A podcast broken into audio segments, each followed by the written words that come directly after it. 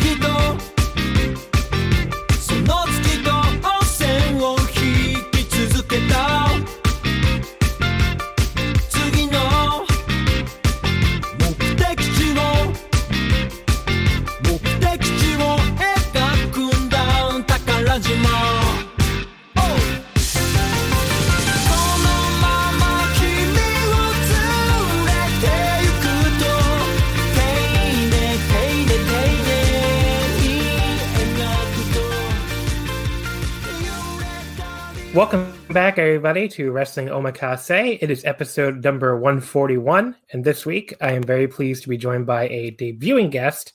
Hello to Mr. Jojo Remy. Hi, Jojo. Hello. How are you? Good. How are you doing? I'm doing well. I'm uh, excited to talk about some wrestling. Uh, you know, I think uh, wrestling is kind of at a there's a, a, a uh, there's an undersupply right now of wrestling. So I'm not one who usually goes back and watches old wrestling, but this is the perfect time to do it. So uh, I'm excited to talk about it. Yeah, I I don't know. I get like when it comes to doing old wrestling, it's like I'll get in a mood where I want to watch specific things, but it's pretty rare for me too. It's only like a few times a year. Whereas obviously doing this project has been like, you know, kind of fun. We're just diving into uh, you know, a lot of different old matches and seeing, you know, getting picks from other people and all that. Um, I mean, there is the empty arena stuff happening, especially. I, I can't believe how many shows are happening the next week. I don't know if you saw, but Yeah. like, which is really irresponsible and dangerous. And, uh, you know, I'm not thrilled, honestly. I mean, it, I get it to a degree because these, if you look at the promotions doing it, I'm sure they probably need whatever Samurai is paying them for this content. But like, it's just, it is really like, I, I- just hope nobody gets the virus, you know? It was very yeah, I think I think these shows are you know going to keep some of these promotions afloat for a little while. Um, and yeah, I mean it's empty arena. Um, empty arena wrestling is you know as we've now learned after seeing so much of it, it's very different, right? So, uh, I think it's a little bit understated how important the crowd is in a wrestling match. Um, but there's been a, a few gems so far. You know, particularly Noah has had a a few really good empty arena matches that I've seen. So Yeah, I mean, I'm just trying to I'm trying to pull up the schedule. I think it's like All Japan, Two AW, Zero One, Big Japan. I think those are the promotions running on Samurai, right? Something like that. Yeah, that sounds right. I think All Japan has two. I mean, personally, I'll probably only be watching the two All Japan shows. Yeah. Uh, let me see if I can find it because I finally remembered which Twitter account was on. But yeah, there's like two All Japan shows. Um, there is a two AW show, like you said. But uh, you know, it's a bunch of stuff. It's all airing on Samurai, so I assume all of it will also be, um, you know, if not on streaming services, then they'll be on other various, uh, you know. And I, actually, I don't even know how to how to. You and I both have Samurai TV. I don't know how people without Samurai. I guess they get it from Twitter now, right? Like these people tweet out the links. But I mean, I uh, don't, I don't know. My, my, so I got a new TV recently, and it actually has a Sky Perfect TV app built into it. So like, I, I have like two clicks to get to to Samurai now. So I'm, I'm very uh, fortunate in that regard, and I don't really know how people are watching it at this point, to be honest. Yeah. Um, but yeah, I'm just looking through and I don't know, I can't find the link, the list. So it's a bunch of shows. Uh, we're not talking about them here because, you know, like I've talked about the past couple weeks, it's not really my thing. You know, I mean, I'm going to watch them. I'm probably all of them because I'll be, I'll be bored enough, I'm sure. But like, I just, it's not really like, I, I don't find them interesting enough to talk about. Like to me, one of the most interesting things about pro wrestling is like the reaction to the crowds and you know how the crowd's reacting to this and how the crowd's not reacting to that. And that you know gives you a great thing to talk about. And it's like with these empty arena shows you know it just takes away a major thing that you're going to want. Like there is you, you, can't be like wow he's getting a lot of momentum with the fans. Or the fans really getting behind him? It's like i don't know what the fans are behind watching at home. You know they need like a little poll like a little thumbs up or thumbs down. It's like do you like uh, this Yuji Okabayashi reign in 2AW? And they can either vote thumbs up or thumbs down. You know what? You know what else I could do is, you know how like on Instagram live videos, there's like you know you can do like instant reactions that like you know puts like hearts or whatever as, right. as the stream is going on. So they could have like a bar like in a video game for each wrestler.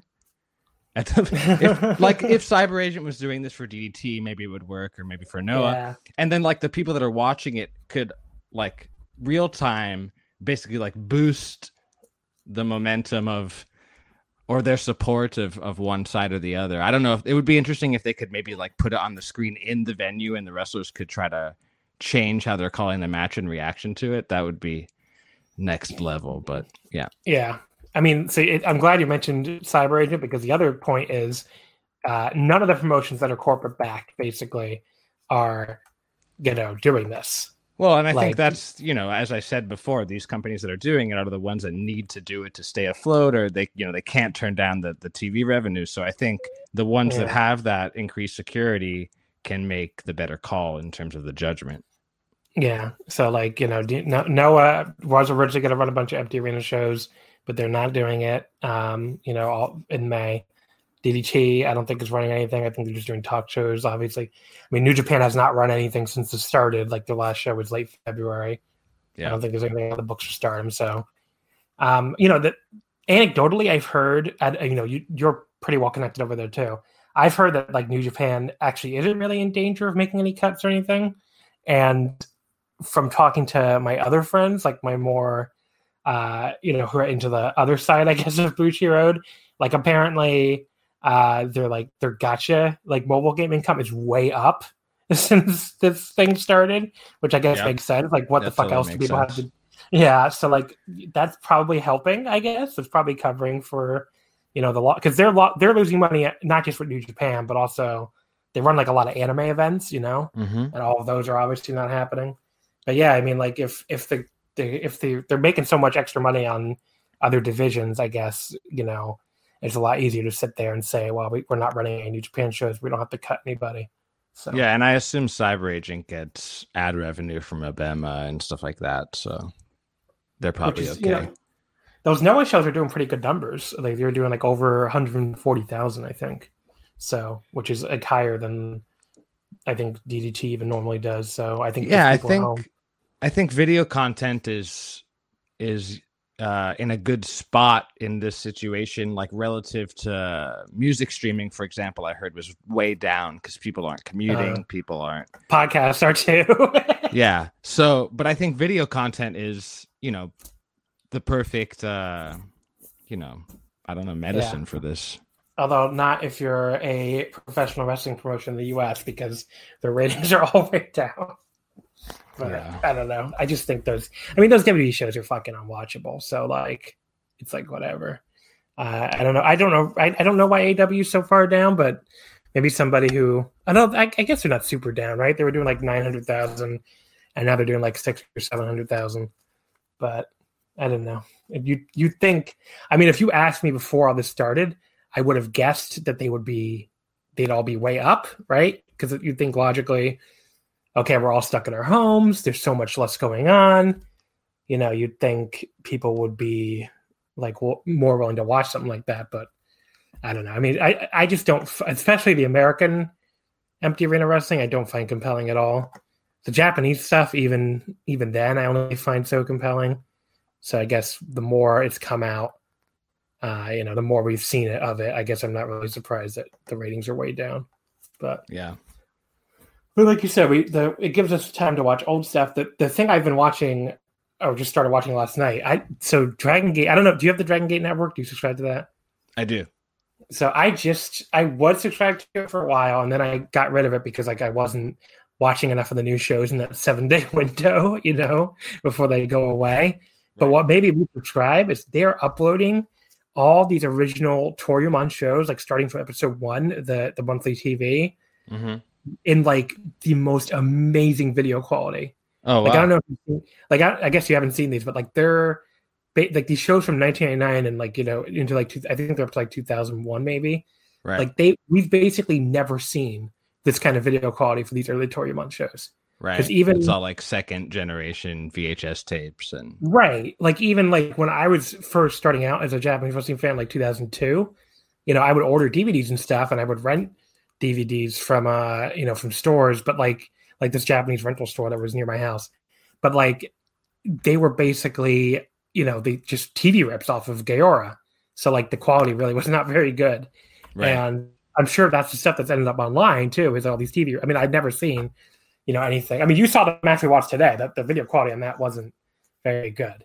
right. But you know, these these clip these episodes on the DGNet site, on the other hand, I think they look like they're straight off the masters. I mean, the the we've we've basically never had video of that quality um, you know, on online anywhere. So Yeah. that is really cool. and then also uh, do- G Plus, you know, the, the company that that broadcasts Noah has been uh, putting on some old Noah shows in really, really good quality HD on TV. Uh, you know, maybe one or two every month. Uh, but they're going back from the beginning of the of the company, so you get really high quality for the first time of those shows too. Oh, I got to look into that. Okay, Yeah. thanks for that tip. But yeah, I have because I have G plus. But yeah, I mean, anyone listening, you should if you're if you're really into if you're you think you would be into old Toryumon, which is like from the start of the promotion, and you know you want to check it out. I mean that that is just that's worth the fifteen dollars alone. I think. Like If you're listening to so this, I think you should probably check it out. Is- I'm Yeah. gonna go out on a limb and say that. I don't know. Some people don't like Dragon Gate style. It's all right. Yeah. But uh but yeah, I mean like that I just watched the first episode last night and just like seeing Magnum Tokyo's first entrance in Korakuen and like uh like almost HD quality was just like holy shit. But yeah, I mean like the, the, these these women like uh shoving the dollars down his pants a little too aggressively honestly but anyway uh but yeah that's a uh that's a, that's a really cool feature. And they also have this other feature where like all the wrestlers are choosing like their favorite matches and they're going up, and a lot of them are very old matches that have not been online in high quality. So like I know, I think Dragon Kid chose or or Dragon Kid or K-ness, I don't know who. One of them chose the Dragon Kid versus Darkness Dragon mask versus mask match. That's very famous from 2002, I want to say. I think that was K-ness, yeah.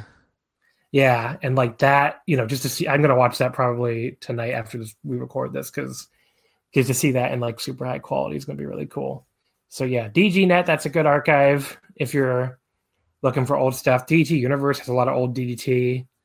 Uh, New Japan World keeps adding stuff, although I mean their video quality really isn't as good as the DG or DDT sites, in my Which opinion. is but, silly, uh, right? Because their streaming service is operated by the people that own all of their video content. it's really it's really stupid. I don't know why. um, when they first launched it, I mean, we're getting way off topic here, but when they first launched it, they uploaded a bunch of stuff that they had digitally, but they've that's been the most disappointing part of, of New Japan World for me is that they just they're sitting on so much content that they're not utilizing. Um, but I digress. Yeah. So I guess we'll see. Um, I, I I don't understand even why they like some of the stuff they choose not to subtitle or translate is really bizarre. Like they've been doing these like history of each unit videos for the New Japan Together project that looks pretty really cool, but they don't fucking subtitle that. And meanwhile, they subtitle these like forty five minute interviews with wrestlers I can't imagine many people are watching. So I'm just like, okay, like why don't you subtitle the these history of Lij videos? I'm sure all the Lij fans would like to, you know, who don't speak Japanese would like to know what they're saying. But uh, okay, they're not, they're not doing that. So I don't know. They they make some very bizarre choices over there. I have to say, if anyone happens to listen to this, which isn't, it could be far fetched. It could be not be far fetched. Uh, you know, please please subtitle those videos if you're if you happen to hear this. Um, but anyway, so let's get into our five matches. Um, first of all, so you've, I guess before I introduce, you know, start introducing the matches, I haven't really even talked about your history um, as a podcaster? You did Japan Audio Wrestling um, from when to when exactly? I did it uh, for about a year. Right. Um, yeah, about a year. Um, maybe two years ago, or Right. maybe three years ago at this point. Um, but yeah, so my history as a podcaster is is pretty short, honestly. um, but yeah, you know, Chris Charlton had been doing it, uh, and he had me on as a guest, and then uh, basically asked me if I would take it over. Um, and I hit the ground running and didn't really know what I was doing, and you know, I kind of experimented with different music things and then you know it was it was fairly short lived but i enjoyed it and i enjoy podcasting. I enjoy you know the people that i get to talk to and the viewpoints i get to hear and um yeah so that's that's basically you know something that i've been doing since i've been here in japan. Um and uh you know something i'm considering getting more into now that i have a lot more time on my hands but i haven't uh fully decided if that's going to happen or not Um, yeah, I mean, way you talked about like having different viewpoints on it, I mean, that's my that probably is my favorite part of hosting the show is where I get to have so many different people on who just like you know all have their own opinions on stuff. Um, but yeah, I mean, you you I li- used to listen to that show. I used to do a lot of solo episodes, right?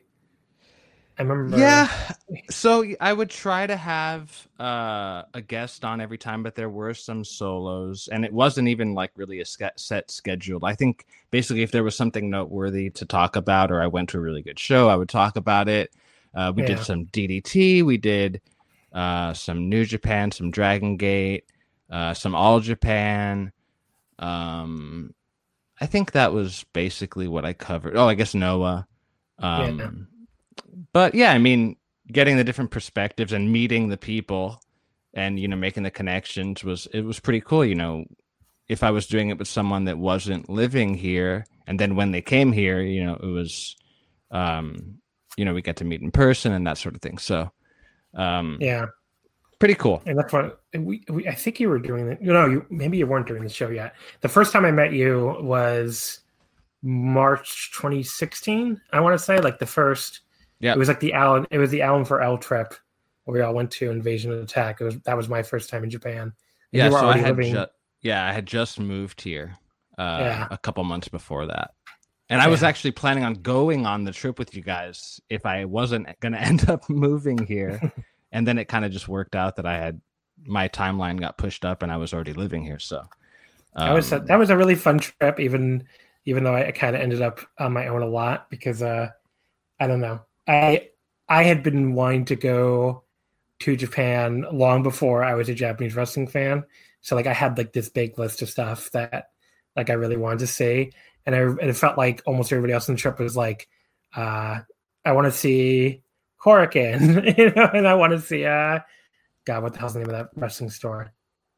Tosh- Todokan. Todokan? To- Yeah. yeah. Like I want to see Todokan. They spent.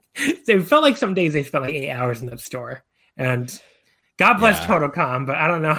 Like I do not regret going to. Like I did a day trip to Kyoto, and I do not regret doing that over to spending the day in Todokan. But uh, yeah, I don't know. There's just there was just so much shit I really wanted to see. I mean, I'm not gonna sit here and pretend I also wasn't a huge nerd because I did spend plenty of time like in Japanese arcades. But like that is again what I've I've been dreaming of seeing a Japanese arcade since I was like 12 years old, probably. So, yeah but that was the kind of shit I wanted to do, and like everybody else on the trip was not. There was like what actually Joey Bay was kind of the closest to a fellow weeb, I guess, because he he had like studied Japanese in college and was like actually kind of interested in like more of the cultural stuff than anybody else on the trip, and he did go with me on a bunch of it. But it was pretty much either just me or just me and him a lot of the time. So you know, it was what it was, I guess. But I mean, going to the shows with all those guys was really fun. So for sure you know. that's you know we, a lot of times now recently or not super recently obviously but you know my main wrestling viewing in in person is with someone that's here on a trip um Right. so you know whether it's joey like you mentioned or alan like you mentioned or um jonas or you know anybody who comes that I think a lot of those guys were on that trip. Yeah. Um, you know, it's a good opportunity for me to catch up and see some wrestling at the same time. So that's the point I was going to make. Once you go on one trip, you probably go on another because that I mean that's just such such a fucking fun place to travel to if you can afford to do it. So like I'm not surprised all those names were also on because like every yeah like every name you mentioned was on that 2016 trip. yeah, But uh yeah, I know all those guys have gone. I mean, Alan was over there at the same time uh, as me. I think on this last trip. I think he was. all, I ran. yeah. I ran went into. I ran into. maybe three shows with them this time. They were here. Yeah. I ran into them at uh we were staying at the same hotel by chance because I really wanted to stay at the Tokyo Dome Hotel finally. It was always like booked every time I tried before, but I finally got it somehow. I don't I, I only did like two nights though because it's very expensive, but yeah, it was kind of cool. Um but yeah, I mean it's just such a cool place to travel to and you know, like I said, I'm not really surprised people keep going back because, you know, back if you're listening to this uh back before coronavirus, people used to travel to places. It's a thing we used to thing we used to do. But yeah. yeah. Um, but uh, like you said, it's definitely it must be cool for you to just to see, you know, people I you know that with their eyes light up the first time they're in Korakuen stuff. I'll tell a quick story. So I don't. I guess it was his first trip. I guess it was his first trip. Um. So Mort, the first time he came, uh, Yeah. he he might get embarrassed by this, but basically, you know, he was coming from Narita, I guess, and into Shinjuku Station, and my my office is in Shinjuku, so I said, you know, I'm on my lunch break. I'll I'll just come meet you at the station. And you know, I'm waiting outside the turnstile for for Mort, and uh, I see him turn around the corner. I don't think we had ever met before, so I'm gonna go with the the fact that this was his first trip, and like. he was like a man possessed. Like when he saw daylight and the turnstile, he just like plowed through it, didn't even think about how he would pay, and just like just like burst through into the the wild in Japan with so much excitement. And then like the the the station staff had to like come chase him down and say you have to pay to get out. But uh, yeah, because you it's tapping and out for people who don't know. Just like Boston, I think uh, is also like that here.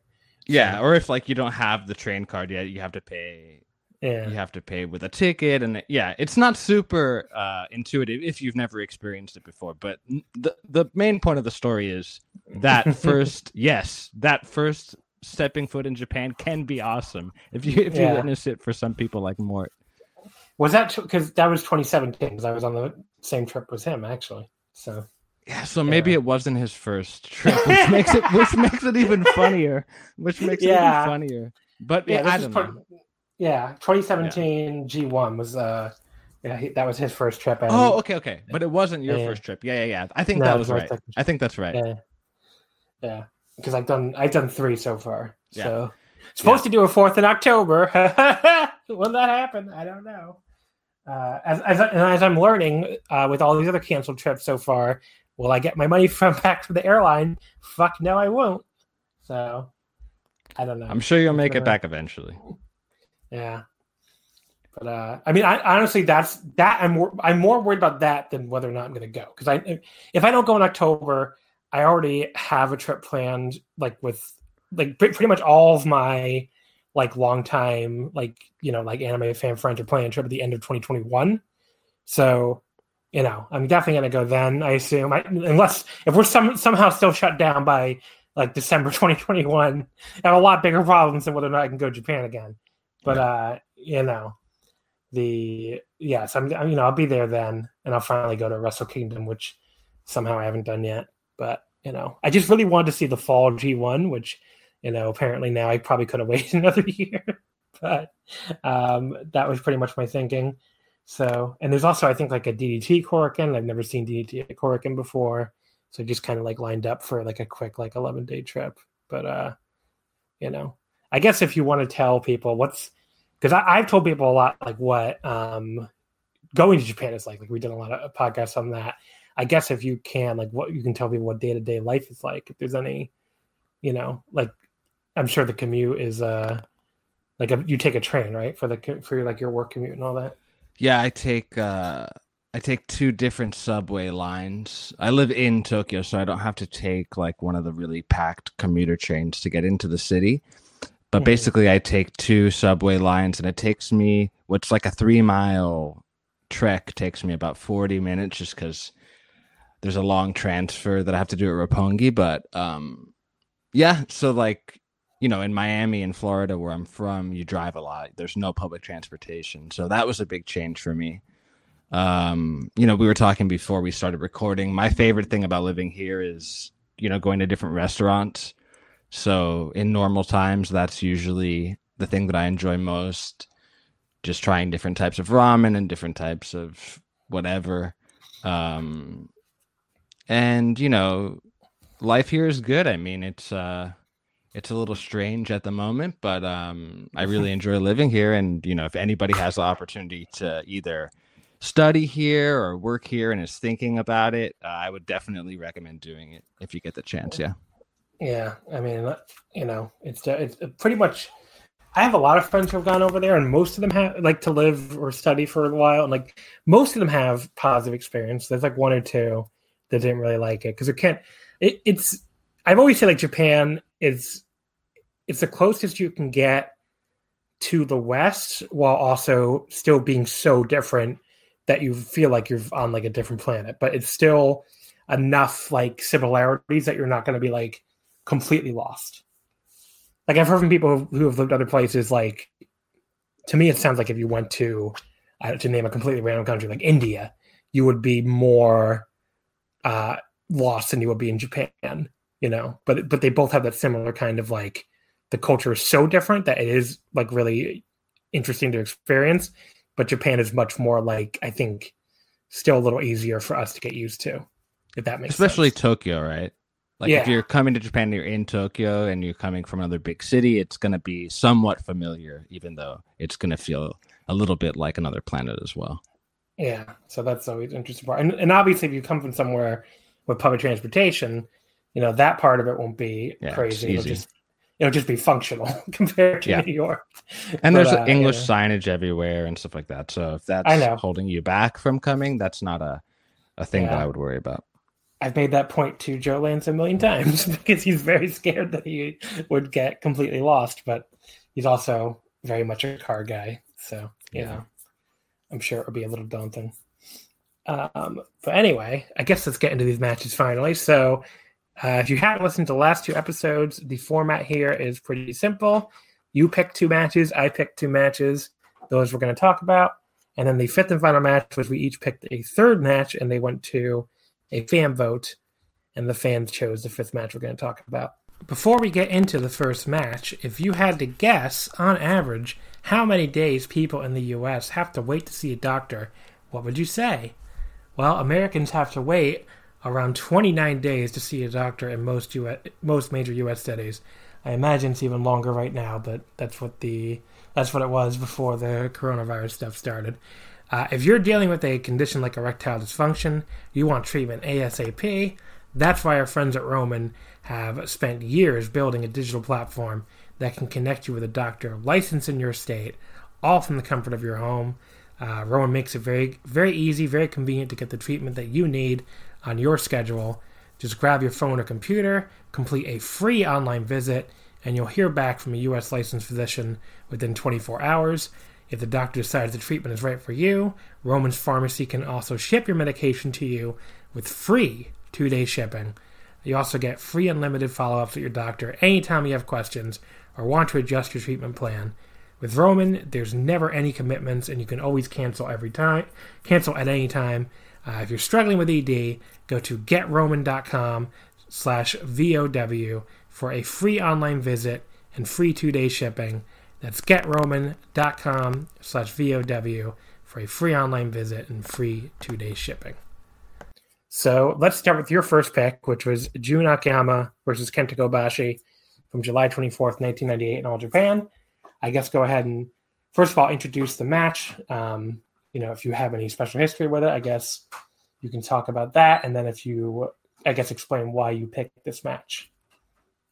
Yeah, so um basically, you know, seeing Kenta Kobashi for the first time is what in, it was what initially sparked my interest in Japan, basically. Um, it was the first first Japanese wrestling match I ever saw was Kobashi against Misawa. I've told the story before.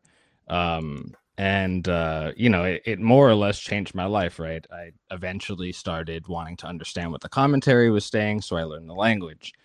Um, it has influenced my life so much that now I live here because all because I saw this wrestling match. Not the one we're going to talk about, right? Yeah. Um, so, but basically, Kenta Kobashi uh, is my favorite wrestler ever, and this match that we're going to talk about is my favorite match ever, for sure. Okay, um, wow. Yeah, so that's why I picked it. Um, and uh, you know, this is not only my favorite Kobashi match, but it's my favorite match of all time. Uh, and I didn't see it, uh, you know, at the time. This was a little bit before I started watching uh, Japanese wrestling, maybe like a year before. So it took me several years to see this match, and it didn't really get that much hype. So honestly, I don't even know. It wasn't one of the like I didn't go to it next. You know, I saw that '97 Misawa Kobashi match, and then I jumped in and started watching the contemporary stuff, and then I went back to the earlier '90s stuff, and it, it took me a long time to get to this match because it, it, wasn't really critically acclaimed. Um, but I, I don't understand why because hmm. this well, match. So go ahead. So I got I got an interesting comment when I was uh you know when I put out this match on the Discord and the Omakase channel. Uh, Chad Campbell was another guy who's been around forever, you know, and seen the the internet fandom for a long time. He basically said this match got slept on uh, because a guy by the name of JDW didn't like it. And you have to understand, I guess in 1998, the yeah. Japanese wrestling fandom in the West was so fucking tiny that yeah. like one person not liking a match was probably enough to keep the critical, um, you know, the critical opinion of that match down for a yeah. while and like you know usually the most accessible versions of these matches were going to be the versions that aired on tv which were probably clipped um you know you could get like copies of the commercial tapes too but like you said if if one didn't get the rub initially it may not ever get really the the eyes on it yeah so like I mean, the J, what he said was that JD, this JDW person who used to, for other people who are, I guess, old heads like us. Um, yeah. Do you know the site, the Other Arena? Do you know that site? Yeah, yeah, yeah, for sure. Yeah, so he was like he was one of the Other Arena guys, basically. So he was very influential, I think, as far as the rest, internet wrestling fandom, especially Japanese wrestling, internet wrestling fandom in the West at that time. Yeah. Like he he basically said he wishes it was Kawada in the match. That was what he said. Well, okay. So like so it, it the Western Kawada fan base has match. been the, the, the Western previous... fan base has been obsessed with Kawada, I feel like, to the to the detriment of being into the other you know pillars, so, you know. Just to give it a little bit of context, that's that's a bad reason to not want it because Kobashi had the previous so okay, All Japan used to run Budokan every month basically yeah. And at the previous month's show, the main event was Kobashi versus Kawada, and Kobashi won the title from Kawada. So they had just done that match. Right, but I think he meant Kawada instead of Kobashi. Because remember, oh, got it. Okay, didn't, okay, okay, didn't Kawada well, win the title? Yeah. From, didn't Kobashi win the title from Kawada right after Kawada finally beat Misawa? Yeah, yeah, yeah, yeah. well, sure. okay, so the internet wrestling fandom at the time was very obsessed with Kawada over here. You know, okay, like Kawada was like sense. the guy, and they they took the title off him so fast because he was fucking bombing his champion compared to Misawa. I mean, it just wasn't working. If you go back and read the Observer at the time, like you know, I, I don't remember if it was they, only, maybe you can argue they didn't give enough time or something, but I think like his his one defense or his or tour where he was champion or something. I don't even know if he made it one through one defense, but the tour after he lost the title or something like that started was just like the attempts was way down. Yeah. So they were just like, okay, we have to go in a different direction. We can't do Misawa again. I think he was either hurt or just like taking time off or something. So I tried Kobashi instead. And I feel like this this whole period and the fact that, you know, Kawada Kawada gets that big win over Misawa finally after so many years and then immediately, loses, immediately loses the title, like caused a great deal of resentment of Kobashi among Kawada fans. So I think that's kind of what the internet wrestling thing was. And, and somebody can correct me if I'm wrong, but that's what I that was always my perception years later, looking back and like talking to people and reading. You know, I, I used to just like read old wrestling forums sometimes and read, you know, observers and stuff. It definitely felt to me like the Kawada fans resented Kobashi winning the title so quick. So mm, that makes sense. Um, that June match where where Kawada dropped the title to Kobashi, it was really really good too. Um, yeah. So if you haven't seen that, check that out. Um, but yeah, I mean, so in terms of this match, uh, when Kobashi won the title from Kawada, he basically said that this was going to be a new era of All Japan. Um, so his first defense was against basically the face of the next era after him, which was Akiyama. Uh, and at this point, they hadn't started teaming regularly yet. They the burning team hadn't really formed. So basically, you know, as you mentioned, they switch courses quickly to go to Kobashi. Uh, and then he says, okay, I'm shaking things up and, you know, this is a new era. And then Akiyama's his first challenger. Um, so yeah, I mean, what I love about this match is it's it's structured basically completely opposite from how you would think it would be structured. Uh, so there is a long history between Akiyama and Kobashi, which which I won't really, really get into too much. I will say quickly that Akiyama had his debut against Kobashi, which was a huge deal, probably the biggest debut match um, in all Japan history because Akiyama was a pretty uh, decorated amateur. Um, and you know, so just dethroning Kawada and you know being such an imposing uh, physical uh, wrestler Kobashi obviously was the favorite going into this match, you know, from whatever perspective you want to call that. Uh, but Akiyama gets like all the offense. He just completely destroys Kobashi's knee.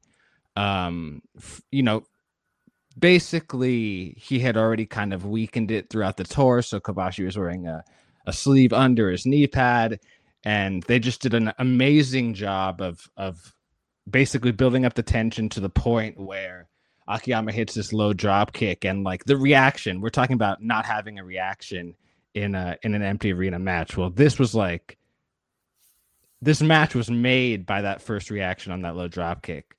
Uh, and then, you know, Akiyama's just relentless throughout the whole match and doesn't really give Kobashi any offense. Um, or Kobashi doesn't take any offense, I guess you can say. And uh, Kobashi's selling is just fucking incredible.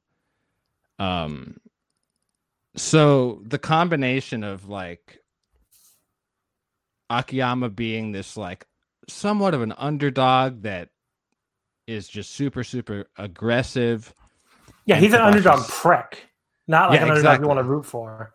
Yeah. So, um, the, it's just like the perfect blend to me that ends up being the perfect match and my and my favorite match ever. Um, yeah, I mean, look, I'm not. I all I'm going to do is praise it as well. I mean, I had seen this before, but it, it had been a long time. I'd say probably it must have been at least ten years, probably longer than that. So you know, I probably saw it. Um, you know, I went back and watched a lot of the major Triple Crown All Japan title matches um, pretty early into my Japanese wrestling fandom. I think a lot of people probably did at the time. At the time, but like the last time I saw this must have been like at least 10 years ago. Yeah. Um, but you know, I still remember. I mean, there. I I, I remember that Akiyama like really went rel- relentless on the knee, and that was basically the story here. Um, you know, the there's just Kobashi. What makes this match is that Kobashi is just such like one of the best, if not the best, like babyface pure workers of all time, and he was so good at like conveying both, you know, like you said, the selling was incredible, but he was somehow he was, you know, there, there is a universe where this match does not work because, like you said, Akiyama's the underdog. Kobashi has been he had been Triple Crown champion already, right? I think like '96, right? Yeah, this was his second reign. This is his second reign, so he's he's already established as the main eventer.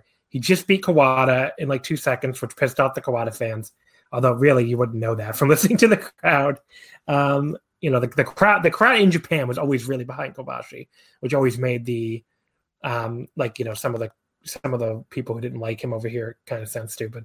Anyway, um, but yeah, I mean, like he, you know, the crowd is super super behind him, um, but like he's he's way bigger than Akiyama too, especially at this point. Juma put on more weight as you go into Noah, but at this point, Kobashi looks gigantic, and you know he easily.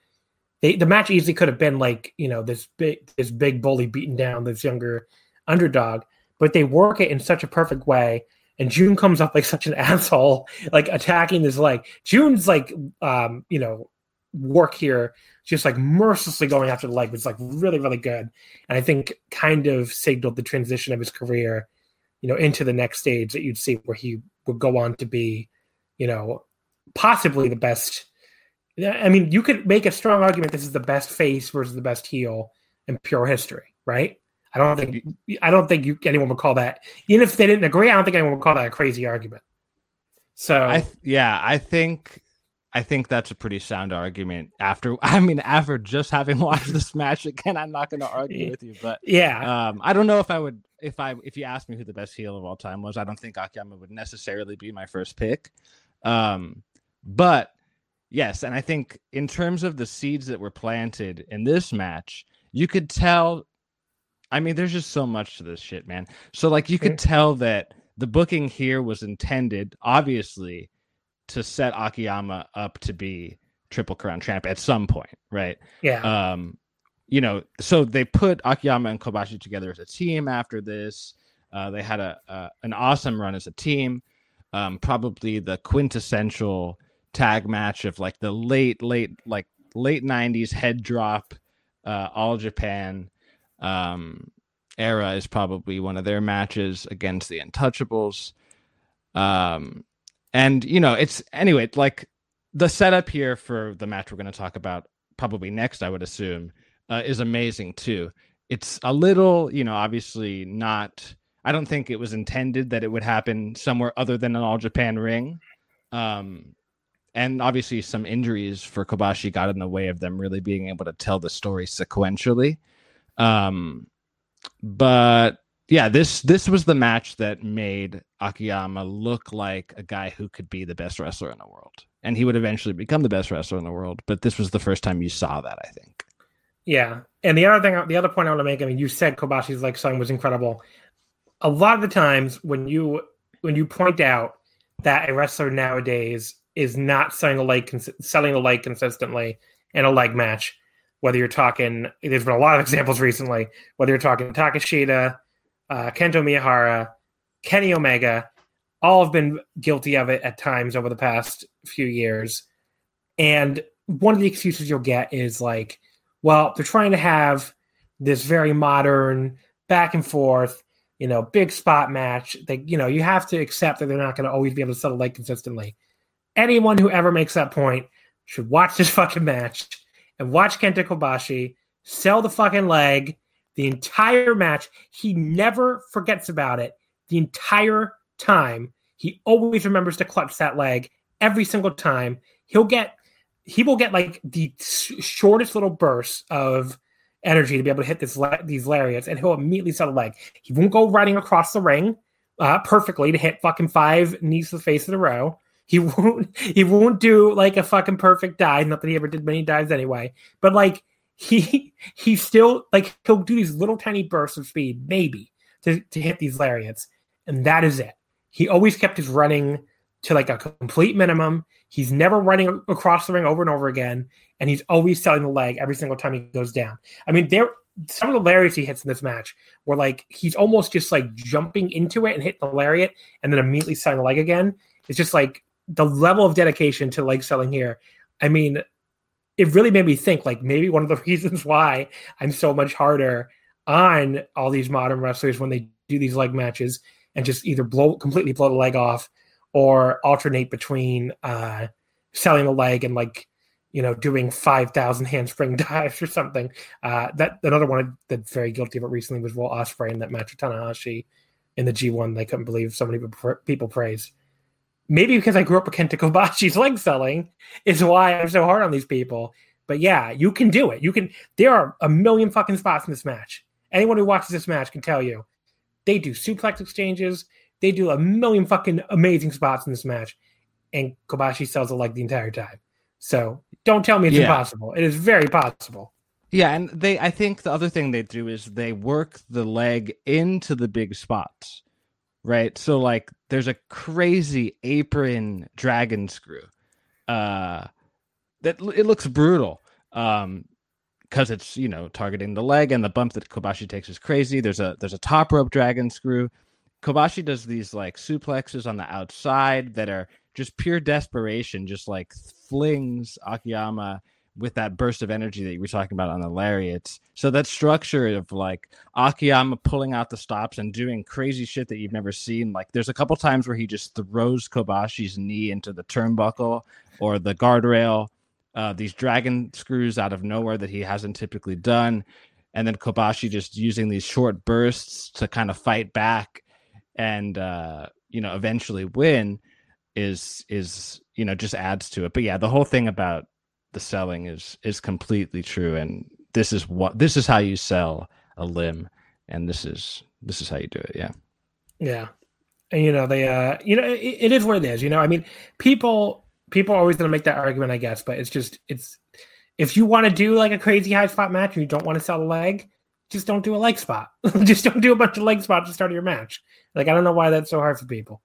But yeah, well I mean not back to- everybody can be kenta kobashi let's face it that that's very true, but also just I don't know, just don't do the leg spots. Then. you know what don't keep not selling the leg so i can continue to enjoy kobashi as the best wrestler of all time uh, but yeah, I mean, you know, I, I, I, there's there's like one moment especially where, um, you know, it's a very simple moment, but like when June hits this chop block on Kobashi, these women like fucking scream like they're witnessing someone be murdered, and it's like that's because this man is so good if someone's fucking like You you think anyone's gonna scream like bloody murder's happening on chop block if uh, if Kobashi isn't this good at what he's doing? So yeah, I mean this this match was incredible. I went four and three quarters. I didn't go the full five.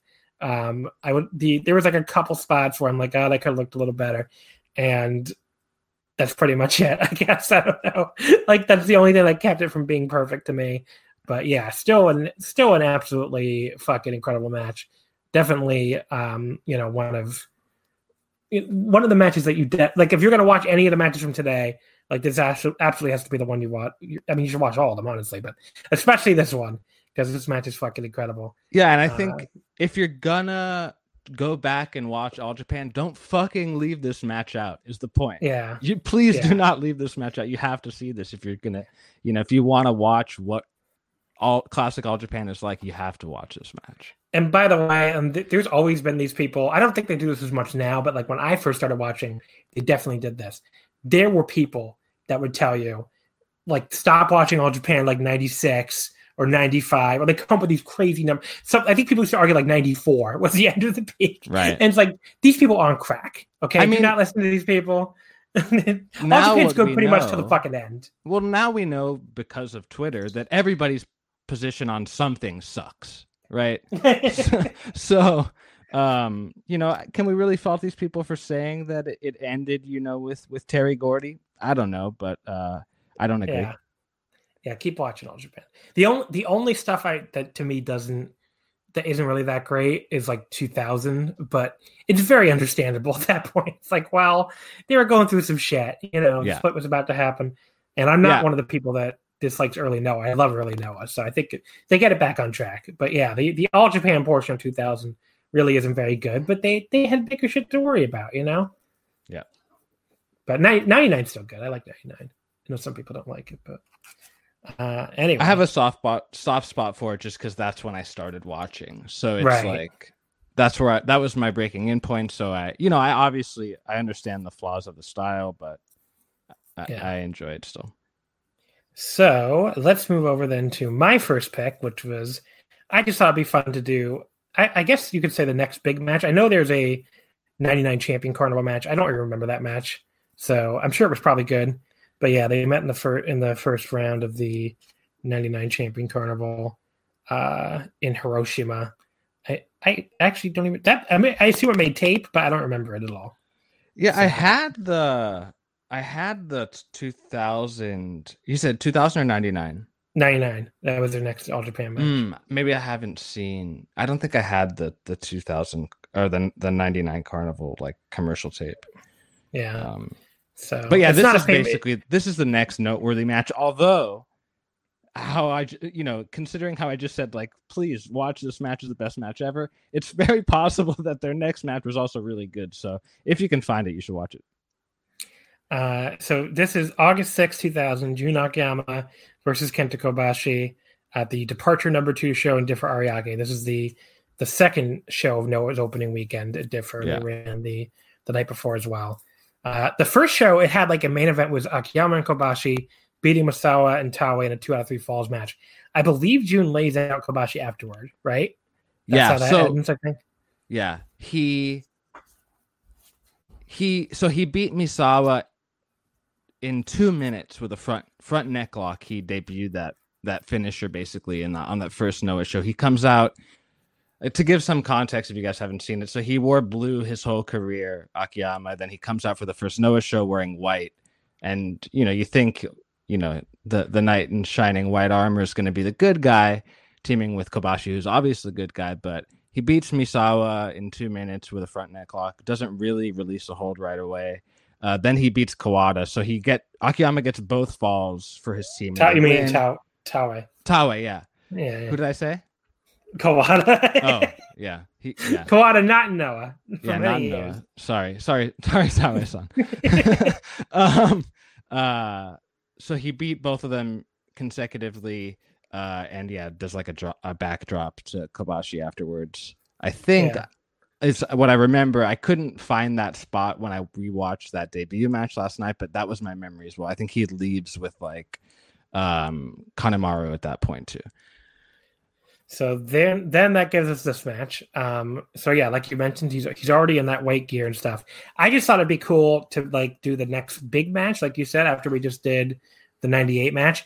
I don't think. I mean, I'll, I'll be interested to hear your opinion. I don't think this match is on the same level as that '98 match, but uh, I just thought it'd be fun to see where things go next. And this is like June getting his big win finally. Um, the the way the match starts is very interesting. Where Kobashi you know, he seems way more ready for the Akiyama leg attack this time. Like his knee is all bandaged up, and I believe that's what he misses. That's why he misses all that time coming up. Yeah, so Right, and I'll- he he had just had surgery on that knee two months before this match, Mhm. and you know, I whatever the severity of the recovery was, he says that it was only at seventy percent still. You know, as the match was starting, and he taped up his elbow because he had supposedly hurt that in the match the previous night. Um, so yeah, Yeah. he's a walking mess, and he would eventually go to take a considerable amount of time off after right. uh, so after this match to heal up again. well, not, not yeah, after this match. So he, Well, he yeah, goes no- all the way. yeah.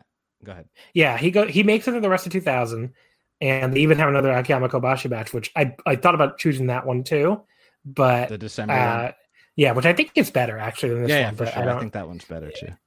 but uh but yeah the december one he gets his revenge on akiyama but then he he leaves after january 01 he misses the entire year in 2001 he comes back in february 02 for a very famous match which is him and misawa against akiyama and nagata which is an incredible match by the way if you've never seen that one i might have to pick that for one of these it's so fucking good but yeah and then he comes back for that one match then he misses another five months and he finally comes back full time in july 02 so essentially other than one match, he's out for a year and a half after January 1. So it's, you know, it is like this is like basically that that was definitely a, a like I, I get why people who are huge Kobashi fans may be like, oh, early Noah is not as good.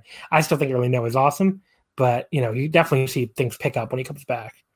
Um but yeah, his whole thing here is that that knee is very wrapped up and he's very, I guess, like ready for Akiyama's attacks. Um, the other big theme, uh, you know, I think one of the big goals here in this match, and one of the big goals of early Noah in general, was to get submissions over, because you know submissions were never really a thing in all Japan, especially in the main event scene. Not as a finish, yeah.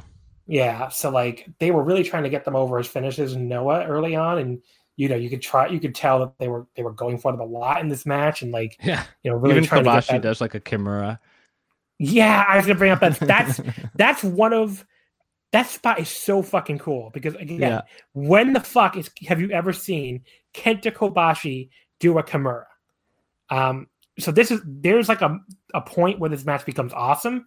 It's just kind of like there for a while, and the submissions are like okay, but like when Kobashi does it, he gets this sleeper suplex and this mini comeback where which like the crowd really wakes up for and goes crazy.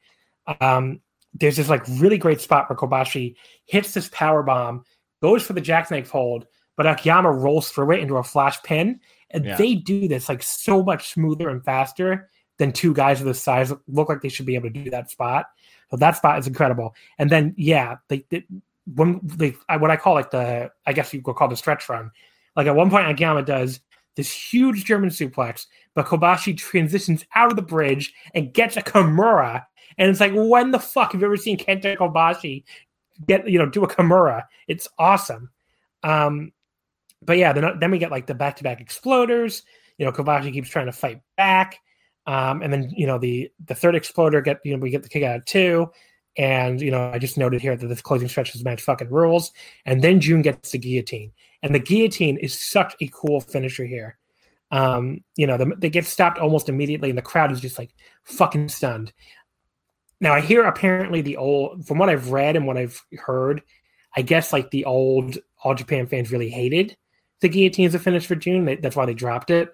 But Hmm. like it, it was such a cool move. I wish they hadn't because it was such a cool way to end this match. It's like, yeah, I mean, Kobashi can have all the fighting spirit he wants. He can kick out of all the fucking exploders he wants to. But if June gets that guillotine and he really gets it, then you're done. And the, the ref has to stop it. The ref has no choice.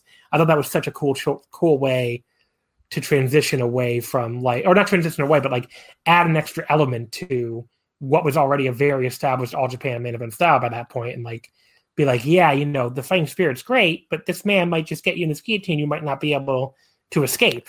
So I thought that was really cool. I wish they had kept it, but you know, they, it wasn't to be. Yeah, and like I said, you know, he he got he knocked Misawa out, quote unquote, in the first two minutes of the previous night's main event with the same move, referee stop, right? Yeah, And so the the the whole point of these two shows is like they're saying Jun Akiyama is our fucking guy, right? They're building him up, so it's just done flawlessly. Um, and yeah, the, the front neck lock was was his finisher at the time. I think there might be something to the fact that they were, you know, ch- responding at some level to the MMA craze that was going on, um, because those are both legitimate submissions uh, in their own right. Yeah, and then later on, it kind of became, and you know, I mean, I remember Baba never wanted to do the MMA stuff. If you read, um, I think I read like an eggshells the the book Chris Charlton did on the Tokyo Dome. He has some quote in there from Giant Baba where it's like, "We're not going to do like we're going to completely go in a different direction of the New Japan." Uh, like MMA crossover, like we're gonna yeah, that like and that was probably the best decision ever, right? Yeah. I mean, well, and then Noah held up for a long time in the 2000s. But yeah, I mean, it. I, I think you could also argue maybe that that's why they got away from the guillotine, where it's like, you know, New Japan is doing this very, you know, shoot style stuff. You know, it got more and more intense, obviously, in the early to, early to mid 2000s. You know, we're going to go in the complete other direction. We're going to be, you know, total Kings Road pro wrestling. Uh, we're not going to do any MMA style stuff at all. And maybe that that could be also a reason why they got away from the guillotine. Which, like you said, I think in it was the right decision for their business at the time. I mean, like they did they did way better business in Tokyo, especially than New Japan was doing for a little while, which is Yeah. you know. Um, I think that submissions are definitely a part of that Baba era All Japan style, but they're just not like we said a finish, right? They they're used to wear down the guy. You know, you see Kobashi in both of these matches cranking at Akiyama's neck uh, to set him up for the lariat. Um, you know, obviously Misawa did an, a, a face lock. Uh, Kawada had the stretch plum. Um, so submissions are a part of the style, but yeah, not in this, not where they could end the match at any second, which was totally a New Japan thing. Yeah, I mean, if you look at it nowadays, I mean, you have Zack Sabre Jr. obviously as a main eventer that can still win with submissions, but there aren't a lot of submission finishes in New Japan nowadays Yeah. either. And because New Japan, you know, I, I, it's a very cliche point, but it's a very true point. They're they're closer to this lineage of the Kings Road main event style than than you know they are to like what New Japan was at this time. So yeah, I mean, I think it, so. totally off topic to what we're supposed to be talking about, but just because I think he's so good, I think Zack Sabre does an amazing job of blending both of those classic styles. Um, so that's why he's kind of an outlier, you know, coming from the Noah Dojo, but obviously having a lot of interest in the New Japan style and now being in New Japan. I mean, we talked about my favorite wrestler of all time being Kobashi. Zack is certainly my favorite wrestler that's still active today, and I think that's why. Uh, what would you give this match, the Kobashi Akiyama? I, I would say I was thinking four flat, maybe. I mean, it's not a match I absolutely loved, you know, and but it's a match that I thought was really good. Yeah, I think four flat. I think I'd probably go four and a quarter just because, you know, it, it, it gets there for me, but I think that's the right range for sure. Yeah, I mean, the the, the early to mid part is just a little too boring, and like all the the hold stuff is like a. I mean, it doesn't really seem like it goes much of anywhere. But Kobashi's selling is still really great, and that stretch run is just so much hmm. fun. And in a way, you can compare it to a lot of again the main event New Japan matches now, where like the early portion doesn't really do a ton, but the once it really kicks in the high gear, it really kicks in the high gear. Well, I- so. I think in the context of the other match, it does something right because he goes for that low drop kick and and Kobashi's ready for it. He moves. That gets a huge reaction, right? But that Yeah. was the turning point in the first match where Akiyama just like did not give up after hitting that drop kick. Whereas in this one, Kobashi takes control after dodging that drop kick, um, which was missing completely from the previous match. So I think big picture, there's some you know meaning there, but yeah, in the context of a standalone match, it doesn't have the same umph as the previous one. All right, folks, those are the two Kobashi Akiyama matches. Uh, before we get into the next three matches we're going to talk about, we have one more sponsor of this week's episode, um, and that is ZipRecruiter. So hiring is challenging. There's, especially I imagine right now, but there's one place you can go where hiring is simple, fast, and smart. A place where growing businesses connect to qualified candidates. That is ziprecruiter.com slash VOW. Um, you know, it used to be hard. Hiring, I think, used to be hard, even harder than it was before now. Uh, you know, multiple job sites, stacks of resumes, confusing review process. But today, even during this crisis, hiring can be easy, and you only have one place to go to get it all done ziprecruiter.com slash VOW. So ZipRecruiter sends your job to over 100 of the web's leading job sites. You know, you don't have to send it to them all individually. ZipRecruiter takes care of that for you. And with their powerful matching technology, they scan thousands of resumes to find people with the right experience and invite them to apply to your job. You can even add screening questions to your job listing. You can filter candidates and focus on the best ones. Um, ZipRecruiter is so effective that four out of five employers who post on ZipRecruiter get a quality candidate within the first day. So, right now, to try ZipRecruiter for free, uh, my listeners out there can go to ziprecruiter.com slash VOW. That's ziprecruiter.com slash VOW. ZipRecruiter, the smartest way to hire. Let's go ahead to your second pick, which was Jinsei Shinzaki versus Mr. Gannosuke from April 21st. April 21st, 1998, from FMW at Korakuen Hall, uh, the semi main event of that show. Uh, before you even introduce it, I would just tell you, I've never seen this before. FMW, a huge blind spot for me. It's just something I've never really gone back and watched at all. Like by the time I was, but when I was first getting into Puro, you know, like I said, it was like you know uh, late 01, early 02, FMW was not really even nostalgia yet. Like I think it had just ended, and it was kind of like bad when it ended. Like it was Yeah. like people would people would really not into it at all. So there was nobody, I guess, pushing me to be like, "Oh, you got to go check out old FMW." So never, it just never really happened for me. And then you know, as years have gone on, I've just been so busy with newer wrestling. I don't have, I don't really have time to dive into a giant, even like a ten year run of a promotion or whatever it was. So, but yeah, go ahead and throw me, throw it to me. What do we got for FMW here? Yeah, so just personally, uh, when I was getting into Japanese wrestling, the two main companies that I was, you know, trying to follow through the internet were All Japan and FMW. Actually, uh, anybody who knows anything about my current wrestling tastes knows that I don't watch. You know, I am. I'm just gonna say it because I almost said it. I don't watch garbage wrestling, right? I don't watch deathmatch wrestling, uh, but I used to right? I used to watch uh, FMW and uh, and Big Japan around this time, you know, er, early 2000s and, and late uh, 90s. And this was a, again a little bit before I got into it. I think when I got into FMW, they were already fully in the the entertainment mode, you know, leading to the the H versus M- Mr. Gannosuke uh, match that was refereed by Shawn Michaels. I remember reading a lot of the build up to that match, um, which go back and read it. it. It's pretty interesting if you haven't seen it. Um, there's uh, a spot at Korakuen that involves some firecrackers. Uh, that's it doesn't hold up very well, but anyway, uh, you know. So I think this match sits in the middle of the two main era, or maybe you could say there's three eras, three eras of FMW. You know, like the first era of FMW where it was like Onita going against these complete hodgepodge of MMA slash deathmatch guys. Then like the golden era. I would say this is like right at the end of the FMW golden era, uh, leading into the entertainment era. And uh, yeah, this which is another people, match. which which I Go want ahead. to say, people in the West, I think, hated the entertainment era. like Yeah. I remember everybody talking shit about it constantly when I was first getting into Puro. It was like FMW at that point was like a thing that used to be good, but man, it fucking sucks now. Like basically, that's how everyone talked about it.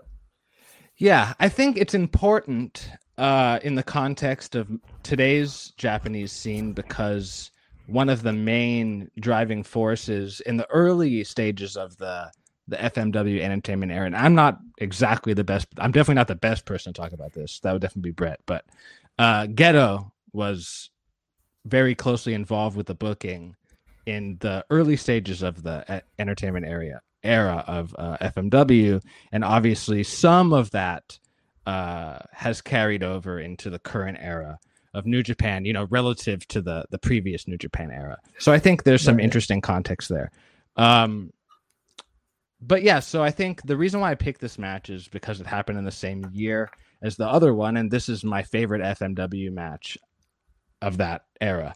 Um, and two guys that don't really get uh, the love that others, you know, like obviously Masato Tanaka is a much more accomplished, much better worker than either of these guys, but these guys deserve to get talked about too, I think. Uh, especially Jinsei, who like basically still looks like he could go out there and have this kind of match, which is incredible. Uh, Gannosuke is retired at this point, but um, yeah, I think so. What I like about this match is it, it really reminds me of like the. I mean, it's not a death ma- death match, right? It's a street fight. It reminds me a lot of this match reminds me of like the brawls that you see even in Dragon Gate and Korakuen, uh, currently. Um, it just feels like a Korakuen match, really, because they're they're around the whole the whole venue, um, and it has a really really cool face heel dynamic, almost like to the extreme, where Gannosuke is the leader of the heel faction that's called Team No Respect, um, which is you know very in your face, uh, uh, you know, nod to the fact that they're heels, um, and uh, Jinsei is obviously like a monk more or less, so he's purely babyface. And Jinsei's actually an outsider at this point, so he was Hayabusa's tag team partner, but he's still a Michinoku guy. Um, and you can hear like compared to the previous match where they were one hundred percent behind Kobashi, uh, you get some Gannosuke support, even though he's the heel in this match. But yeah, so right away, uh, Shinzaki take a crazy bump and splits open the back of his head. Definitely not intended. Um, but Gannosuke really goes after it. And basically, uh, similar to the previous match, this is like this match is more or less all Gannosuke on offense, which is n- not the same as Akiyama on offense at all. Um, but I think you know it's a really another really cool match with a good face heel dynamic. And uh Who was helping guys. Gannosuke with the power bomb? It was, a, it was a woman. Okay, Kin- right. No, not a woman. Oh, Uh, oh, Kinta- I know. I know what you're talking about. Oh my god. yeah, okay. Kintaro Kanemura. who was I thought it was uh Go ahead. I thought it was like, what the fuck's your name? Kandori, maybe? I don't know. Yeah. Yeah, Shinobu Kandori. Don't know. Yeah. So no, that's Kanemura. He's the dirtbagist of dirtbag wrestlers. uh, yeah, no, I know, I know who he is. I, I, I guess I didn't recognize him because he, he was the guy who dances to that fucking Offspring song. So th- yeah, that was their team no respect thing. They all did it in like tidy whities. Yeah. Uh, I think they were called the Brief Brothers. Him and Gannosuke. oh my god, did you know um, Shinobu Kandori is now a politician? I did not know that. No.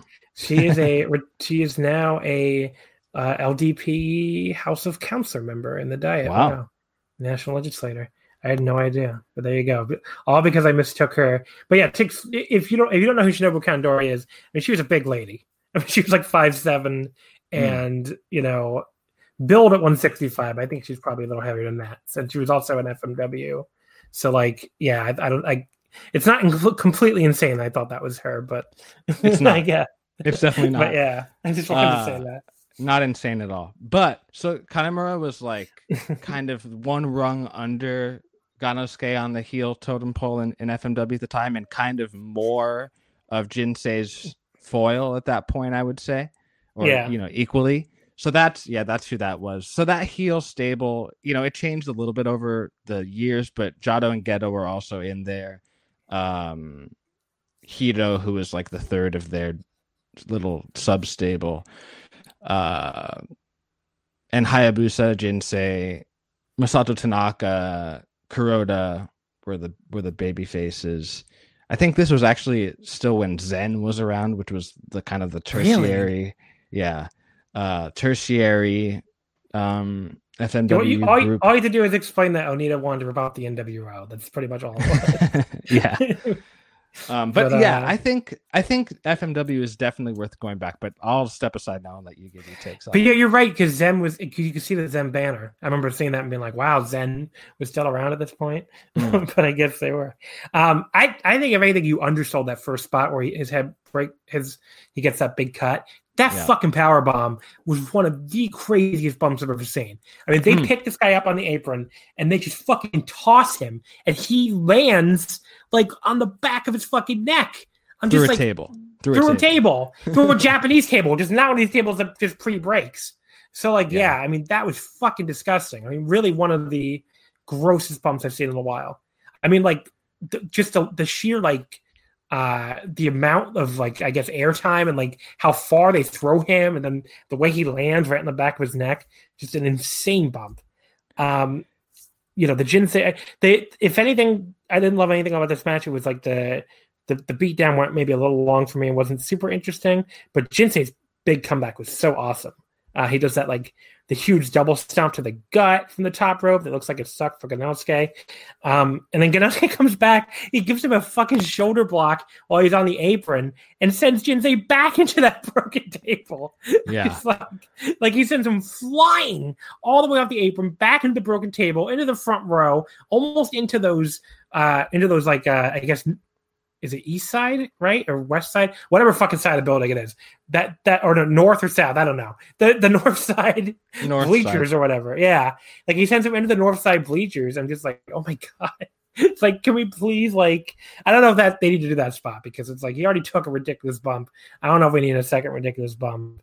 Um, uh, to say this crowd like Jinsei a little more than Gannosuke would be like saying the coronavirus is mildly inconvenient. I mean, it's they they love Jinsei. They, they really do not like Gannosuke. Uh, Jinsei finally wins the crucifix powerbomb. Crazy match, crowd going wild. Jinsei was awesome. Gannosuke was, you know, he was good at what he did most of the time. I went four and a quarter. I thought this was really, really, really awesome. nice. Yeah, I enjoyed this a lot. Just, just a crazy ass bumping from Jinsei alone was yeah, like he's so athletic too. Like yeah, that he there's one point where he just like dodges something with a cartwheel and you're like, whoa, how the fuck did that huge guy do that cartwheel so Yeah. smoothly? And he hits those overhead kicks so effortless effortlessly. The other random thing that I think you might enjoy a little bit is that so Jinsei Shinzaki trained Kenoh. He was the one who recruited Mhm. Kenoh to be a wrestler. And Mr. Gannosuke actually trained Yuko Miyamoto. So oh, those guys had a match in Noah. I might have been in the Global League, or maybe they had a title match after the Global League. I don't remember. and I think there was some callbacks in that match to this match. Um, so that's uh, another extended viewing if you guys want to watch that too. So there you go. Awesome match here. Definitely another one worth checking out.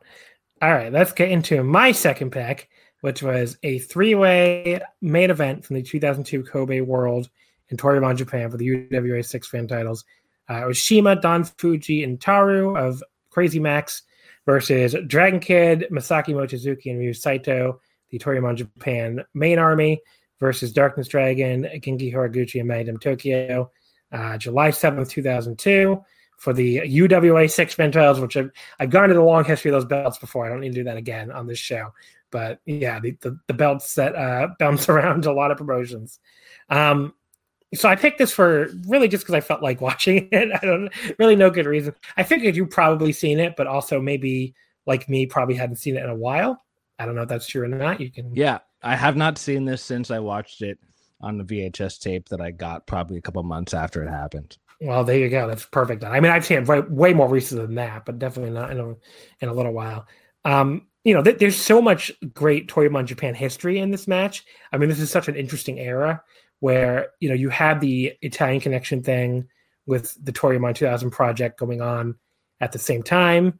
Uh, and I know at one point they cut to them at ringside, including Milano, and the the non Milano members had won like a six man tag to open the show, and they were like I think a month or two away from the big Toryumon versus TT, T2P show at Ariake Coliseum. So this is probably the only Kobe World where there was another show to follow that was as big or even bigger, probably.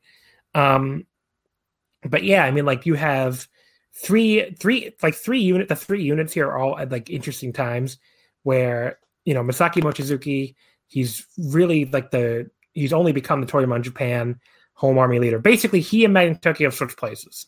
So For this match, right? I think this was the first match after they switched, or the first big match at least. Yeah, pretty much. So Magnum Tokyo had always been the Toryumon Japan babyface ace from the moment the promotion started. So from the early 99 through 2001. Uh, CIMA, you know, and Don Fujintaru, Crazy Max were the top heels of Toryumon Japan early on. They got usurped by uh, the M2K unit, which was at first M2K, Masaki Mochizuki, Susumu Mochizuki, and Yasushi Kanda. And they would grow to include more members Genki, Darkness Dragon, the future K-ness, a bunch of other people. Um, so at that point, you know, the M2K kind of took over the top heel spot and they feuded with Crazy Max, and you know, they just basically became the new top heels. And Crazy Max kind of became what I think you know, I don't know if this is the first. It probably wasn't the first time this happened in Japanese wrestling, but I feel like it happens a lot now, where you have a unit that's like almost like true neutral, where mm. they'll fight when they fight the home army, the Toryumon Japan home army. They're the heels. When they fight the group that's more heel than them, which is uh, you know, M2K. They're the baby faces. I mean, you see that that was what Chaos was doing for a while in New Japan. Then LIJ, I think up till now, mm-hmm. is is like the true neutral where they'll when they fight Chaos in the in the New Japan Home Army, they're the heels. When they fight Bullet Club and Suzuki Gun, they're the baby faces. But yeah, it's the same kind of thing. And like those units, they're usually they're usually extremely popular. You know, Crazy Max was extremely popular at this point, just like you know LIJ is nowadays. Um, but yeah, so they're not really, you know, they're they're what they've been basically. You know, they they they might like kick out Stalker Ichikawa and like claim they're to go true heel again, but never really happens. They're just they stay in this neutral spot forever. But the interesting thing was, you know, Mochizuki loses his hair versus hair match at the end of 2001. He turns babyface after being this violent heel all year long. He tries to turn M2K into a babyface group, which is kind of funny but they all get together. Like Genki gets, I remember it was like I think Genki Horiguchi who's like, I just joined this group because I wanted to be a heel. I don't want to be a baby face. And they all get together and they kick him out.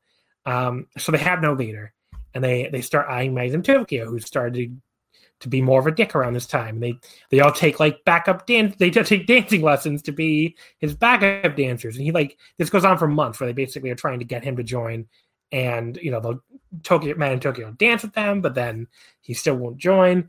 And then finally, I think they help him win El Numero Uno that year, and then he dances and, and joins up with them. And meanwhile, Mochizuki now just kind of ends up as like the new de facto leader of the Toryumon Japan Home Army. So the swap is complete. Now, this period, they're still called M2K. This period of M2K is very weird. It's like a transition period. Like if you talk to old school Toryumon fans, you know, like people who really have gone through this period, if you said M2K, they do not think of this this little period. It only lasts from about like June until September, so it's probably a big reason. But the you know it's kind of referred to as Magu 2K. You know, like it's just weird little period, and then they become Do Fixer, which is a very famous unit that you know would go on to be the heels for a while before they kind of turn face. But yeah, so you know this is like the unit that would become Do Fixer within a few months. Um, the yeah, I don't associate uh, dancing with M2K, right? I exactly. associate scooters with M2K. M2K are the punks, the scooters. Now they they would have those jackets for a while. What happens is even after they, they become Do Fixer, what happens is um, in early 2003, the Toryumon Japan home army becomes Shin M2K, and they also get the jackets, and they have they end up having a match for the rights to the the Yokosuka jumpers, is what they're called. So Poor Susumu who, by the way, loses his name, of course, for the first time, becomes Susumu Yokosuka, based on his hometown of Yokosuka. Then he also loses the jackets from his hometown. So poor Susumu in this period just loses everything. Um, but yeah, I mean, like it's a it's an interesting period. Uh, you know, it's a transition period in a lot of ways.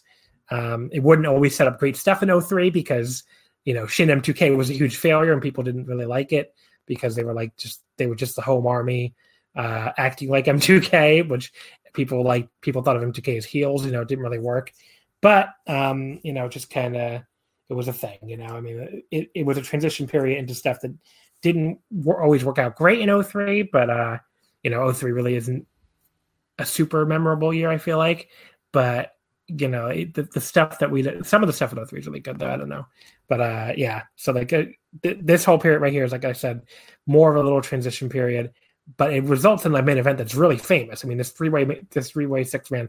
I don't think it's the first ever three way six man. Someone listening to this, I think it's the probably... second. I think commentary mentioned it was the second. Okay, so they, I think like that that would make sense. There's like one more before this, uh, but it's one of the most famous. I mean, this is a really really famous match. Yeah. Um, you know the did you watch the entire M2, the M2K entrance by the way the I dance did. is so fucking long I did and like, I, uh, I was focusing on Susumu who still dances with the same level of unenthusiasm and he would be in this fucking unit dancing for like three more years or something or two Poor more guy. years yeah Poor like guy. I think I think Final M2K forms like either at Kobe World 2004 or right before. So he's got like two more years of this because you know he'd yeah, be he'd be in. This is definitely where this is where Genki showed his potential as a dancer as well. Yeah, I you know who's surprisingly into it? Darkness Dragon. Like he's just like he's like, oh, like I'm like okay. I think sure the I thing about him. I think the thing about K-ness is that he's just good at everything. Yeah, pretty much. No matter what he wants to do, he can do it. Uh, the Toryumon Japan Seikigun come out to "We Need a Hero" in Japanese, which I I always loved. Such a great, such a great theme song. Um, but yeah, I mean, yeah. Look, so real quick, so I watched this match with my like all the matches. I actually, God bless her, with my wife yesterday. And uh, so Mochi is my wife's favorite wrestler, and one of the her favorite things about Mochi is his theme, and the disappointment uh. on her face when she realized that it wasn't his theme, but then it was I Need a Hero, she was super happy. So uh, it was like an instant turn of disappointment. Then, oh, okay, I like this song too. My girlfriend was actually, she wasn't watching it, but she was sitting with me. And I was like, Do you recognize this song? She was like, No. And then finally I get to the chorus. She was like, Oh, it's We Need a Hero. But that wasn't the lyrics to We Need a Hero. I'm like, Yeah, it's in Japanese. they did a, a Japanese version, apparently. Yeah. Uh, but yeah, so here's here's I mean, there's a lot of spots in this match. You it, it's impossible to recap a match like this besides the the big spots. The the commentary at multiple times said, "Man, this match is hard to call."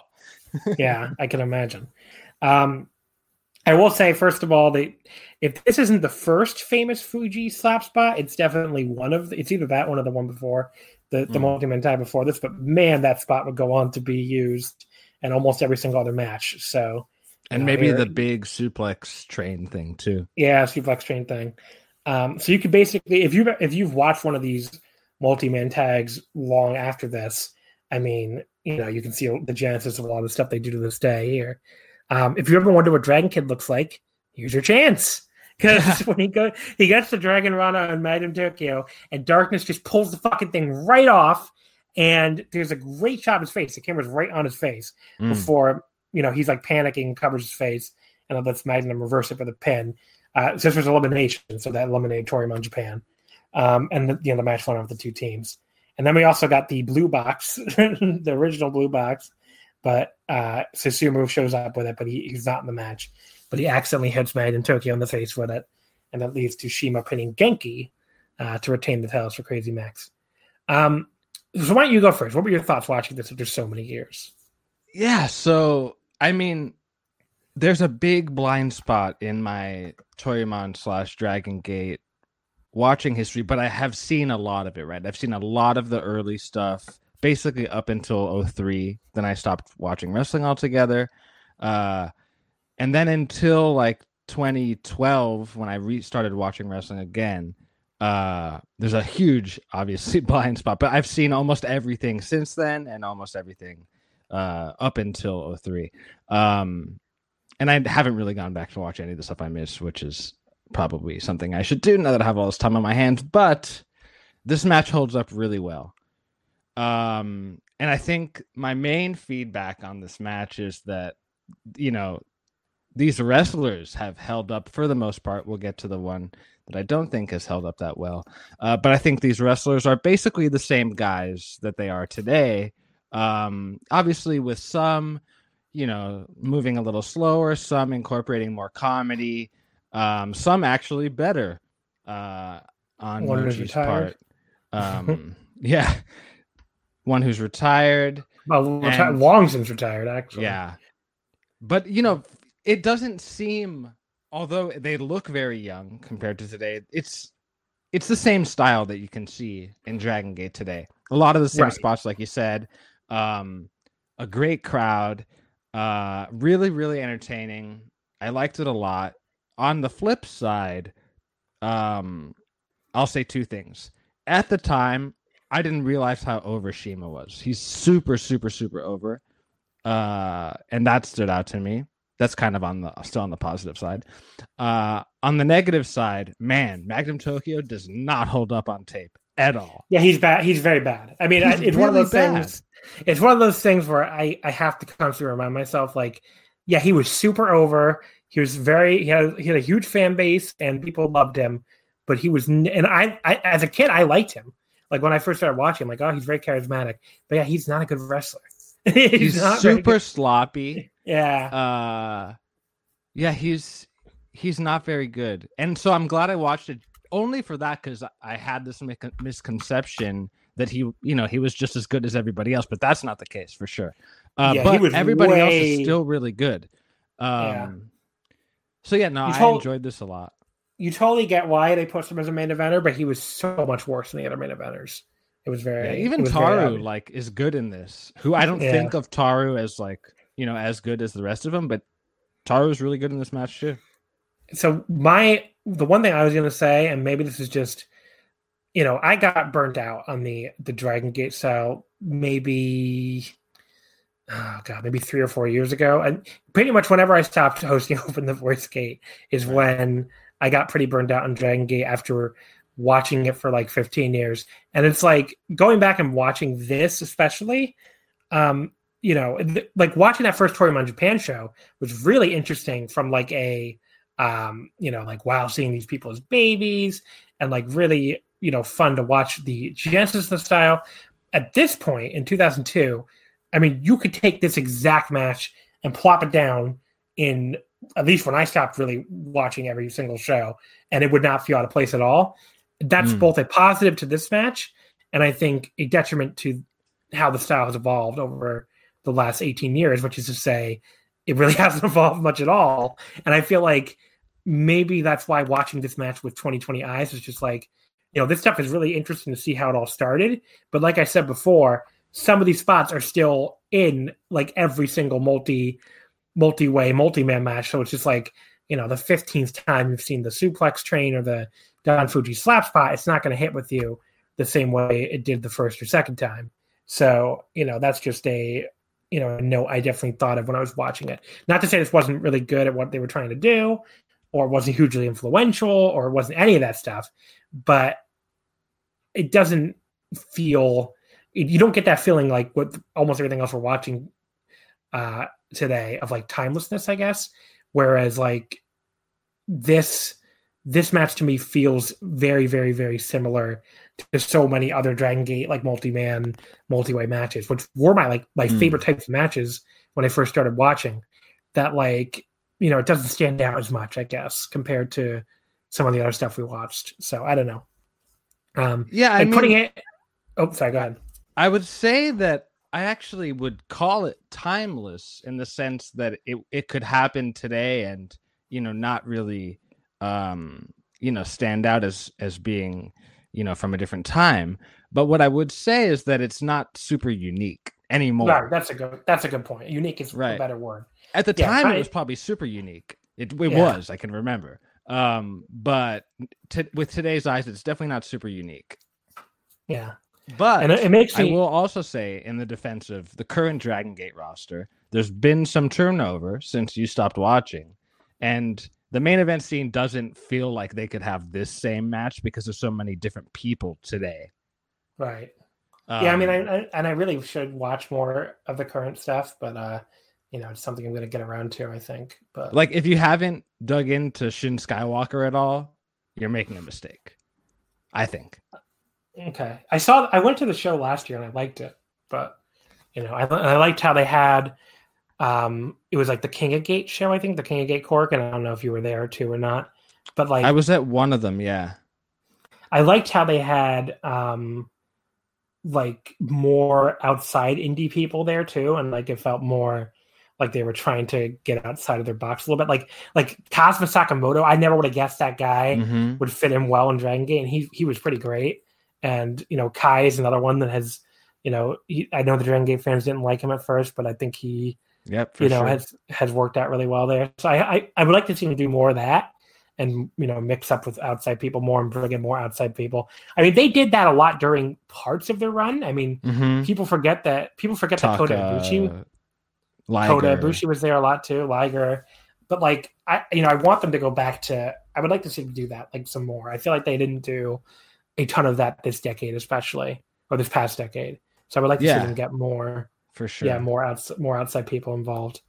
Um, but yeah, so I, the other thing I was going to say is, and maybe I'll put these on, um, you know, subsequent weeks. I, I, I already made my picks for next week and I didn't remember to pick them. But like, I would like to see how other big matches from around this time hold up, and like if they also seem, uh, you know, like if they seem more unique. Like I would maybe the four way multi-man tag with Ida Khan added to this mix uh, the following year at Korakuen, or just the the Khan versus Crazy Max a straight up six man tag from the Toryumon Japan versus T2P show a couple months later. So either I'll check that out on my own, or maybe I'll pick it in a different. I watched week. some Milano stuff recently, and he really holds up. He's yeah, like no other. I mean, he was my he was my one of my earliest favorites. So like, yeah, well, he's and I just amazing. I just watched the first I just watched like the first two T2P shows the other day, and he was fucking yeah, he was still incredible. I mean, it, the it way really he funny. moves, it like there's no one that moves like him still. Yeah, I mean, the, the one thing I will say is really funny watching him try to sell, especially early on, where his idea, because he, if you remember, like early T2P, I mean, mm. he was like such like unbeatable ace person that yeah. like he just they probably just didn't have him doing it at all. So the few times he would have to sell something, like his idea of selling was like basically, I'm going to look bored. Like that was it. Yeah. Like I look bored now. And it and works he, for him because yeah. He's so lanky that like when his body isn't upright, it looks wrong because of the like the the length of his arms and legs. It looks like he's like he's just holding his chin or whatever, but it looks like he's selling because his his arms are so long and awkward. Yeah. So there you go. That's our Tori talk. And let's go into the final match, the fan vote match, which was uh, so the fan vote was I put up Sting and Lex Luger against the Steiner brothers from WCW in May 1991, and you put up Bryan Danielson versus Low Ki from the ECW Super 8 in February 2001. Um, Sting and Luger and the Steiners, very narrow victory, but it did pull out the win 54% to 46% on the Twitter poll. And again, if you want to vote in these, uh, they're going up every Monday or Tuesday, but usually Monday on the at Wrestle Omakase Twitter account. So, you know, we'll have another one on Monday as long as we keep doing these five match, uh, these five matches episodes. But yeah, I don't know if you were surprised. I, I was surprised, honestly. I put this up like, oh, I wouldn't mind seeing this match again, but I figured it was going to lose to you know, Low Ki and Bryan Danielson, but it, it you know, pulled it out. So I was surprised. I, I am yeah. definitely not gonna lie about that. I was surprised. um, but, but, yeah, I had never seen this match, so I'm kind of oh. happy that it lost. Oh, that's pretty cool. I didn't know that. I didn't expect that honestly. Uh, so this is from Super, the very first Super Brawl, St. Petersburg, Florida, the Bayfront Center. I'm sure nowadays it probably has some corporate name like the Preparation H Center or some bullshit. But at this time, it was the Bayfront Center. And the main event of the show was Flair versus Fujinami, the return match from the Tokyo Dome. Uh, if I remember correctly, the Tokyo Dome one was better. Uh, trademark Dave Meltzer. But uh, I don't remember thinking the Super Brawl one was that good. But uh, you know, I don't know. I haven't seen I haven't seen either one of them in a long time. That's I could be wrong. Um, but yeah, this this tag match is kind of famous. That's why I'm a little surprised you haven't seen it. But uh, it's basically these four guys. I, I, I don't know why they decided to do this per se, because like WCW at the time was like one month away from completely imploding. I mean, you know, they, they fire Ric Flair when he's still champion. You know, they put on Great American Bash, one of the worst shows of all time. You know, I don't even think I don't. I, I that's like one of those opinions where I don't think I've ever met. Like, you will find people who argue all sorts of wacky shit on the internet. You know, if you on wrestling, wrestling Twitter, wrestling internet. Sure, yeah. I don't, I don't think I've ever met a single person who's like, you know, the Great American Bash '91 wasn't so bad. I've never met that. I don't think I've ever met that person. So, you know, if you're out there, uh, please let me know. I would love to see someone try to tell me that like they were really into Black Bart versus uh oh god, what the hell is the name of the the Billy Jack Haynes executioner gimmick? Uh Black Blood, Blue. I don't know. It was really terrible, really terrible show. But yeah, a month away from that, a month away from the promotion completely imploding, they all decided to go out here and just tear the fucking house down. Why? I have no idea. But they were like, you know, Rick and Scott Steiner at this point were like, um, you know, they were also IWGP Tag Team Champions, and they were doing these crazy matches in Japan where they would just go out there and just do all these fucking moves. And they were like, what if we do that in America? I gotta, this was I mean, this match as a subtitle was all these fucking moves. yeah. I mean, this, you know, I, I guess I'll give it away that as far as my rating goes, this is one of my favorite, you know, American pro wrestling matches, you know, not just of the era, but really ever, because like it's just these four guys going out there and just fucking killing each other. And like when you really watch it and you're like, you know, to do like this crazy heavyweight tag sprint in 1991, like mm. no one was doing this. I mean, like, like no one was doing this. I mean, WCW slash NWA obviously had a lot of amazing tag matches up till yeah, now, but, it was like, like, this. Yeah, it was like the Southern Formula tag, which you know we I talked about one of those when I was on with Joe Lanza a couple weeks ago, which you know that was really good, but like it's never been my personal favorite style of match. Whereas this, I mean, like you know, th- this is exactly like the time of match.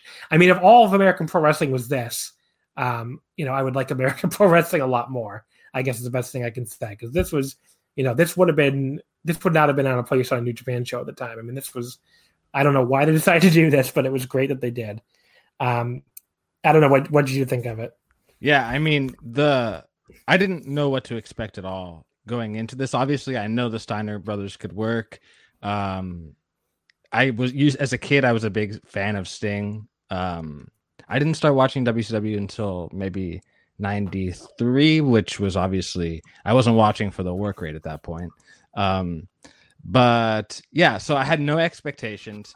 Sting hits this beautiful plancha uh, right at the beginning of the match. I'm like, whoa, this is gonna be something that I haven't seen before for sure. Um, so yeah, I mean, these guys, this is a fucking sprint. If you wanna know what a tag sprint looks like, it's this match. Um, the selling, like Rick Steiner does some crazy bumps. Um, people are flying off the top rope out of nowhere. Like uh, Fucking Lex Luger takes it, this crazy release German suplex from Rick Steiner. Mm, like yeah. he just Rick just fucking launches him, and I'm like, this is a great message for people who say Lex Luger always sucked or something. It's like the the smart community hated him, and I think it's because if you look at if you look at where most people in that community started watching wrestling, yeah, Lex Luger, you know, 1997 on in WCW was pretty terrible. But 1991, Lex Luger could go. I mean, look at this fucking match if you don't believe me. yeah. So, I mean, like obviously, there's even other examples like the Flair matches and all that shit. But yeah, Lex Luger was great, and up until, um, I mean, he even gets a pretty damn good match out of Yokozuna, and then a couple years later in WWF. So, I don't know. Lex Luger was always, he was always one of these guys where I went back and watched stuff, and I was like, wow, people like really were unfair to him. Like when he was actually in his prime and at his peak, he was pretty good. But Yeah, this this match was awesome. Um I was very very surprised in the style they worked and I liked it a lot. Um Yeah, and I think obviously you could tell that it was kind of more of a Steiner brothers match, but Luger and Sting definitely could go. Uh so that was a pleasant surprise. The finish was a little it took a little bit away from the match to me. that's Um, that's the only reason why I don't go five. yeah, But- I would probably go like four and a half. Um, yeah. and I went four. I go four and three quarters. I just can't Yeah. go five because of fucking Nikita. But and I would say this is probably off the top of my head the best Luger and the best Sting match I've ever seen. The there's like a spot too to, to again to give like the dumps they were taking this match. They do a belly to belly off the top rope by Scott Steiner.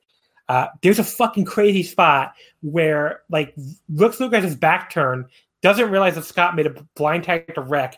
Rick Yeah. goes to the top rope and does this jumping bulldog, and like Luger lands right in his fucking head. And I'm like, what the fuck is with this match? Like, why did they decide to go out here and do this shit?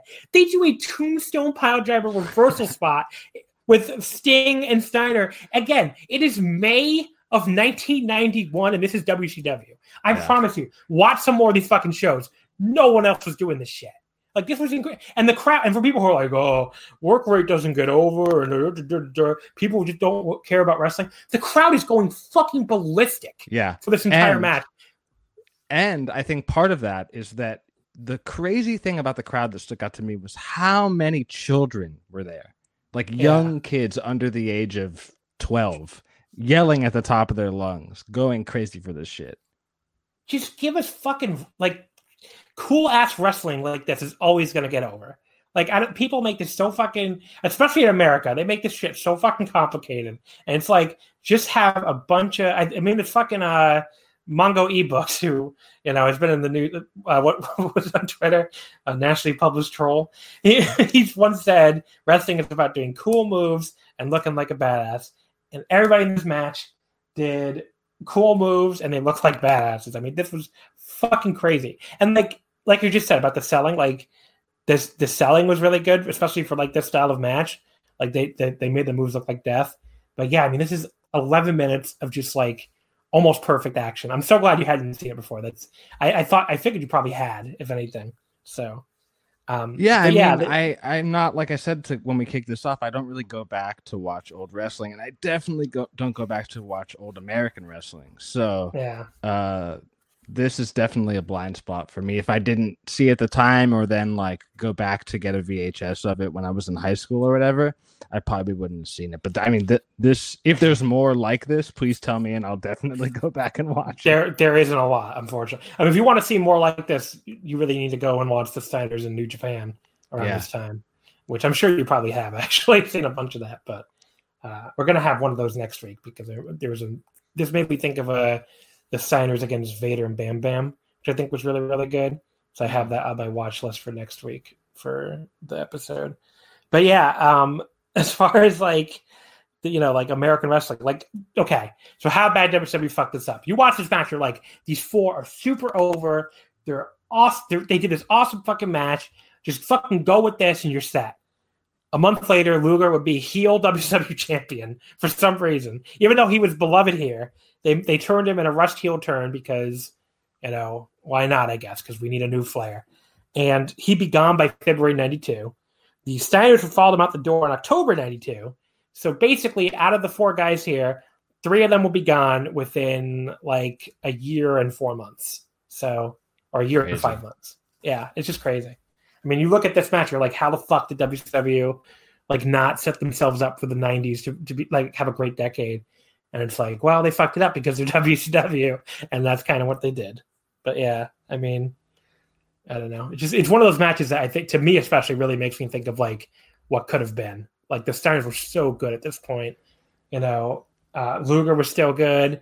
Sting was good, and you know, especially like in, in this in this style of match, it's like this like should have revolutionized American wrestling. They should have just run with this with this type of stuff, and they had other talent too at the time. But I don't know, you know, the revolving door of uh, WCW owners or whatever, it just didn't, or WCW, uh, you know, management, I should say, mm. it hmm. just didn't. It wasn't going to be. But anyway, watch this match if you've never seen it because it's really yeah. good. Full, I fully uh, agree with that for sure. So, JoJo, I guess we can wrap things up here. Why don't you go ahead and plug your Twitter if you want to? Yeah, my Twitter is JoJo underscores runs. Um, you can follow me there for for intermittent wrestling takes, but more so uh, other stuff. Um, but yeah, that's all I really have to plug. I guess that and everybody go wash your hands. Everybody wash your hands. We want to get out of this eventually. Uh, you can follow us on Twitter, of course, at Wrestle Omakase. Wrestling would not fit. Uh, but yeah, that's pretty much it then. Um, next week, it'll be me and Oakan, who's been on here before, uh, at Oakan on Twitter, of course. We've already picked our matches and we got a, a fun bunch together. So that'll be next week's five matches episode. We have a ton of these episodes lined up. I honestly can't believe how many people want to do this stupid concept I came up with in two minutes. So it's been way easier to find people to do this than it ever was. Time. Perfect. Yeah, time. that's true too. Everybody's home and got nothing else to do. But yeah, I mean, it's been way easier to find guests to do these historic episodes than it was to find guests to talk about current wrestling. But yeah, uh, so be next week. Uh, we have uh, Joe Abraham from Super J Cast in two weeks. Uh, Murder Brian from the Street Fight in three weeks bunch of different people, a whole bunch of people coming up. So definitely tune in for that. Uh, in the meantime, thank you as always for listening, and we will see you next time. When you need mealtime inspiration, it's worth shopping Kroger, where you'll find over 30,000 mouthwatering choices that excite your inner foodie. And no matter what tasty choice you make, you'll enjoy our everyday low prices, plus extra ways to save, like digital coupons worth over $600 each week. You can also save up to $1 off per gallon at the pump with fuel points. More savings and more inspiring flavors make shopping Kroger worth it every time. Kroger, fresh for everyone. Fuel restrictions apply.